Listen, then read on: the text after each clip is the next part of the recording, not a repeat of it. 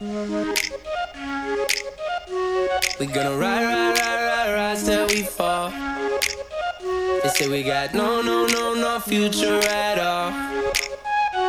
They wanna keep, keep, keep us out, can't hold us down anymore. We gonna ride, ride, ride, ride, ride till we fall. Good morning. All right, so we are here on the Last Push podcast this morning, and I hope you've had a great start to your day. Hope you woke up feeling refreshed.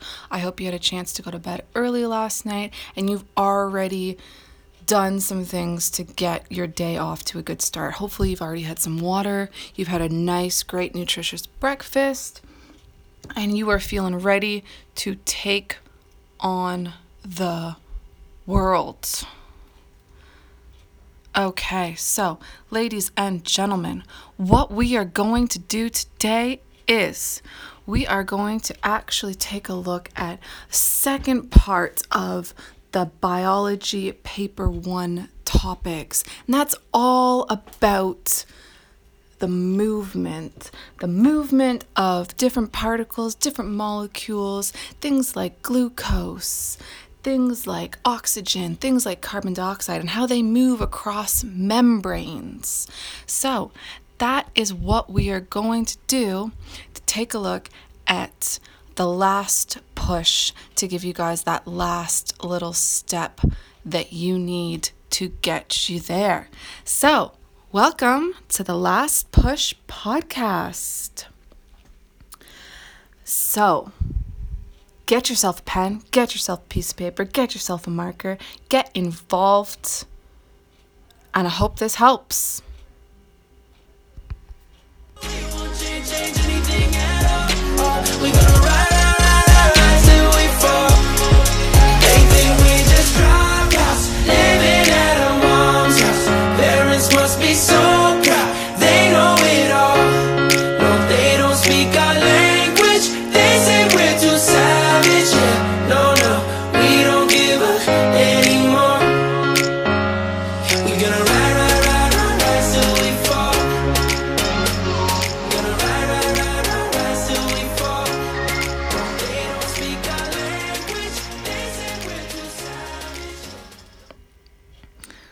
All right. So, today we're talking about movement. We're talking about the three different types of movement. So, we've got diffusion, osmosis, and active transport. Now, I'm just going to run through with you some of the key facts that you need to know really quickly so that you can be successful, so that you can feel like you know what's going on. So, the first thing is diffusion. Diffusion is movement of particles from an area of high concentration, so where there's lots of them, to an area of low concentration. And this doesn't require any energy. It's called a passive process. So it's things that happen naturally. It's things that will just be moving from where there's lots of molecules to where there's a small amount of molecules. And it's through a membrane. So it's through a partially permeable membrane, like a cell membrane or a tissue membrane. So, some examples that I like to give when you're actually thinking about this and trying to think logically is when you've got oxygen that you breathe in. And you breathe that oxygen in and it goes into your lungs. And then that oxygen is going to move from your lungs, it's going to diffuse into your bloodstream. So that's diffusion. The second one that we're going to take a look at, the second one that I need you guys to try to remember is osmosis. And osmosis is the movement of water molecules from an area of high concentration to low concentration. Again, it doesn't require any energy. So it's things like if you have a torrential downpour and there's lots of water in the soil, that water is going to move from the soil into the roots. It's going to diffuse via osmosis. It's going to move through the membrane of your root cells, your root tissues, and it's going to move from an area of high concentration in the soil to low concentration in the root. Now, the last one, the last one is active transport, and this one's a tiny bit different. It's active. You're actively moving something against the norm, against where it usually, the usual, the norm, what we think of as a normal movement. So it's going from a low concentration where there's a small amount of particles, and it's actually being forced to go where there's already a lot of particles. And this requires energy. This requires energy to actually allow that movement to happen.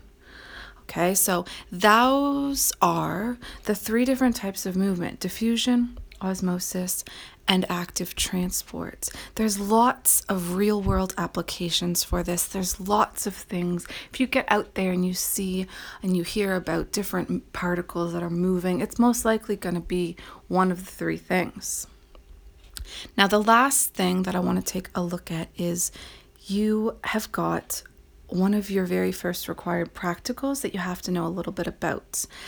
And this is the movement of water molecules again, and you're going to be testing different types of concentrations. So, for example, if you've got pure water and you're soaking a potato or a carrot or an apple in pure water, that water is going to diffuse into the potato or the carrot or the apple. And that piece of a fruit or that piece of vegetable, it is going to swell up with water and its mass is going to get bigger because it's got more particles in it. It now has water particles in it.